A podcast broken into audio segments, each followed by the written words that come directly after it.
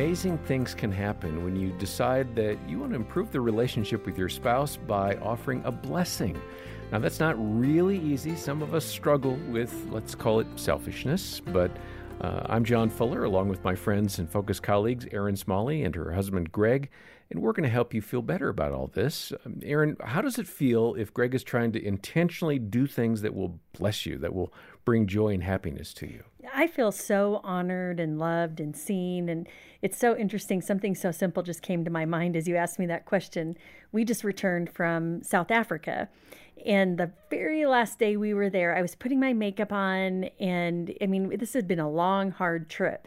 And one of my eyeliners rolled off the bathroom cabinet and onto the ground underneath this vanity in the bathroom. At a hotel? In a guest house. Oh, my. And my husband came in and I expected him to go, oh, what was it? Like, you know, $4 thing, no big deal, just leave it there. He got down on his hands and knees and crawled underneath this vanity in this guest house in a foreign country. And I was like, oh, I wonder what he's going to find under, under there. And it got stuck. Yeah. So that was awkward. but what I really loved is that it was like, I just sat there going, he just did that. And that just blesses me to see him do that kind of stuff. Yeah. I found things under there that I cannot possibly begin to describe. and I don't want to know. they, the listener would turn yeah. this off. So when you seek to bless your spouse, who knows what you're going to find? Yes. And that's the end of the podcast. Thanks for joining us. I'm John. No. So Jim Daly and I spoke with Gary Thomas at a couples retreat uh, that was held here on the campus of Focus. And uh, Gary had previously described a frustration that he and his wife Lisa had kind of worked through um, as they got off an elevator, he was all mad because she wanted to go in one direction and he thought it was wrong. And things uh, started to change when he just politely said, Hey, hon, this way.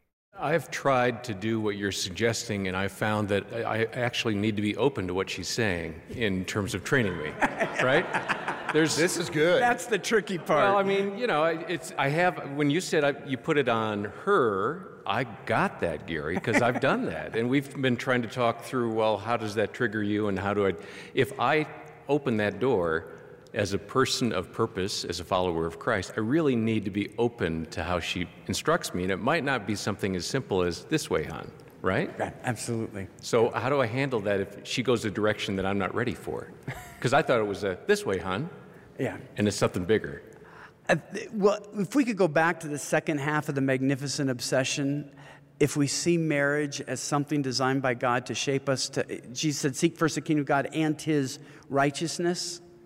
I'm to seek righteousness, which implies I don't have it and that I have to grow into it. And so I've got to figure out how do I grow into the kind of righteous man who can love my wife in that way. Now, I'm being honest, sometimes I resent it. I'm like the guy who goes to the gym and drives around the parking lot looking for a close place to park before he goes into exercise. Right. and you realize, have you lost all sense of proportion? This is why you're here to exercise and you're worried about walking too far into the gym. And so I can resent it uh, uh, about marriage. But then why do what I go into the gym and work out on machines that will make me sweat, that will make me hurt, that will make me tired and make me sore? because I think I can be healthier and fitter and faster. And if I have this attitude that my greatest need is to learn how to love and not to be loved, as we talked about before, then when she says that, okay, Gary, this is a time for you to grow in patience, in humility, in understanding, to become the kind of man that makes her feel cherished. Now, I want to throw out a caveat because it can be taken too far. Everything we say can be taken too far in one sense, and that's why people can criticize everything. Because I was very convicted one time in prayer by God when I felt like I had this tendency as I was praying for Lisa to try to turn Lisa into a love Gary like he wants to be loved machine. And that sounded so horrific and narcissistic and horrible, but that's where my fallen man goes. Um, and so, yeah, somebody can hear me say, You're supposed to kill that spider and that spider and that spider. And if you're not talking about killing your spiders, if you're talking to your spouse about killing their spiders, you've got to be careful you're not getting into that place where I go. It's a natural place where we're all tempted to go. Become that love me like I want to be loved machine instead of how do I love you. You're we're becoming the spider spouses we talked about. Well, you, you talk about that conquering attitude as the differential. And I would think that takes that discussion to that deeper level. You know, which way you get off on the elevator might irritate your night, but some couples are down to where this situation is never going to change. Hmm. And they become very irritated, maybe even to the point where they're thinking of the D word. And I like that idea that you push a couple to think about how to see that obstacle or that situation, maybe a very serious situation, to see it as an opportunity to grow in your marriage. I don't think people in the heat of battle in their marriage, they're not going to think that way. So, how, how do you condition yourself to flip that switch and say, okay, rather than go toe to toe on this, I'm going to see this as an opportunity to improve my marriage? yeah. Well, I talk about the two dimensions of marriage. How can I get my needs met, or how can I bless you? And as Christians, our response out of Genesis 12:2, which God said to Abraham, I'm going to bless you so that you will be a blessing. So, my call, every time there's conflict with my wife like that, it's am I fighting to get my needs met or am I fighting to bless my spouse? Now, that doesn't mean becoming a doormat because sometimes you have to stand up to bless your spouse. Blessing your spouse means doing what's best for them from God's perspective. Hmm. So they may not even be happy with it, but hmm. you're still blessing them as far as, as God is looking at it. So I would say going into conflict, I used to hate conflict. I was so, I was just pathetically immature about conflict when I got married. I really thought if we had a good marriage, we wouldn't have conflict, and I feared conflict. But now I see it as a way to understand her. Okay, this is what gets you angry. This is what makes you fearful. This is what makes you feel insecure. And so instead of trying to come out and win, because if I win, that means she loses, and having a wife who feels like she lost There's no winning in that. Um, it's like, okay, how can I come out of this and understand you better? Um, one of the things that's been really helpful for me in understanding conflict where I was so weak, I always grew up with the fight or flight response. I was probably more on the flight end, but I've learned there's a third response that counselors are talking about now, and that's the fawn response. And that's often papering over the issue because you don't want to bring it up because it might hurt their feelings, even though it's true. So let's say husband is being a jerk at a party and a friend calls him out, hey, you're acting like a jerk. And you're driving home with them, and he goes, You believe Jim said I'm a jerk? And you're like, Well, that's because you were a jerk.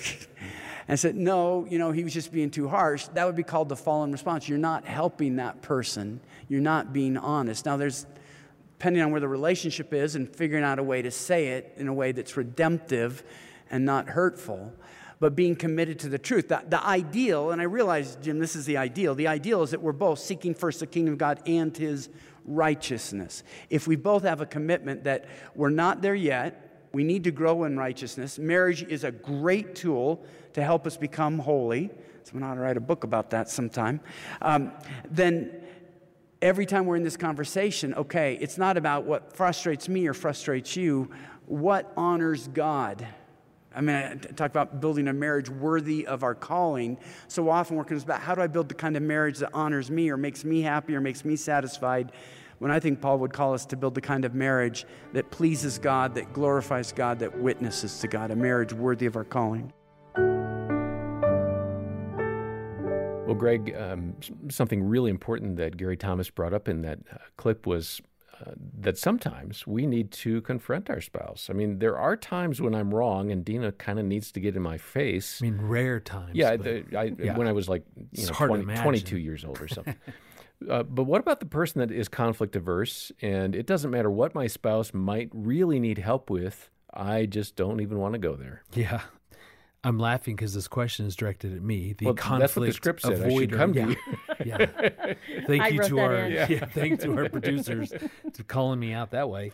Um, yeah, as a conflict avoider, now I really do understand the value of confronting when something maybe I'm hurt by it or offended by it. Something hits me wrong instead of stuffing that, sweeping that under the rug. Because I think actually how that is blessing Erin when when I choose to suspend harmony and mm. actually face something that that's awkward or a difficult conversation is that it's one protecting our marriage. So it's keeping resentment from building up maybe in my heart or, or even negative beliefs from developing. It's easy when I get hurt and frustrated. If I don't deal with that, if I don't bring that up to Erin, boy, that can shift the way that I see her. Mm-hmm. Then I can start seeing her through more of a negative lens, like, oh, look, here we go again. She just certainly doesn't respect me or doesn't appreciate me. And then that becomes my truth about her, which is going to damage our relationship. So I think we're protecting the marriage. We're also helping our spouse grow. You know, it talks about in the Bible that iron sharpens iron. And there's there's a reality there when when I choose to bring up something to Erin, I mean, in many ways, she gets to take that feedback to the Lord. Between Erin and the Lord, they can decide is this a growth area? Is this something that I need to really pay attention to? So that gives her that yeah. opportunity because my wife loves growing. I mean, she's she's always over the years, you know, has gone to counseling and just always looking for ways to grow. And and and if I don't bring stuff up, then I'm I'm potentially then then maybe keeping an area that that she would then want to work on between her and the Lord. Yeah, I've often told colleagues here um, at work that I can't manage that which I don't know. Right. In other words, I, I guess that's a double negative in some respects. But if I, I don't know about something, I can't address it, and so right. it really is loving to bring up something to our spouse to say, you know, if you tried this, almost it has to be with a gentle spirit. What you know, what Gary Thomas was talking about um, to some degree. Erin. Yeah, and if he doesn't come to me to share something with me, then same. I don't know that something's bothering him, and maybe it's something in our relationship even that needs to be adjusted. And so I can grow individually, and if I come to him with something, he can grow, and then our relationship can shift as well. Yeah. Well, it is really fortunate that you're both committed to growing. I've told Dina I love that about her. Well, I didn't say so I wanted to grow. I was just wanting to help Erin oh, grow. but so. I will help you grow whether you want you're to married, or not. Man. So you've got a helper who will help you grow whether you want to or not. You're so lucky. Right? well, listen, we're being kind of lighthearted about this, but there are some significant things that go on in life, and, and it might be that you're up against a really tough spot right now, and you're not laughing. This is very painful for yeah. you. Mm-hmm. Um, give us a call here at Focus on the Family. We have caring Christian counselors. Our donor community makes it possible for them to have a free phone consultation with you. Um, they are wonderful, and they'll be able to help you just uh, kind of figure out where you're at and maybe uh, some steps toward um, some freshness in life, maybe uh, an appropriate way to bring something up with your spouse. Uh, we're a phone call away. It's 800, the letter A in the word family, 800 232 6459. We'll link over to our counseling services uh, there in the show notes. And then look for Gary Thomas's great book, A Lifelong Love. It is filled with wisdom that will bring blessing to your marriage. And we're making that available when you make a one time gift of any amount to the ministry. Uh, support the ministry financially. We'll send the book to you, and the details are in the episode notes. More from Gary Thomas next time. And for now, on behalf of Greg and Erin Smalley and the entire staff, I'm John Fuller, and thanks for listening to the Focus on the Family Marriage Podcast.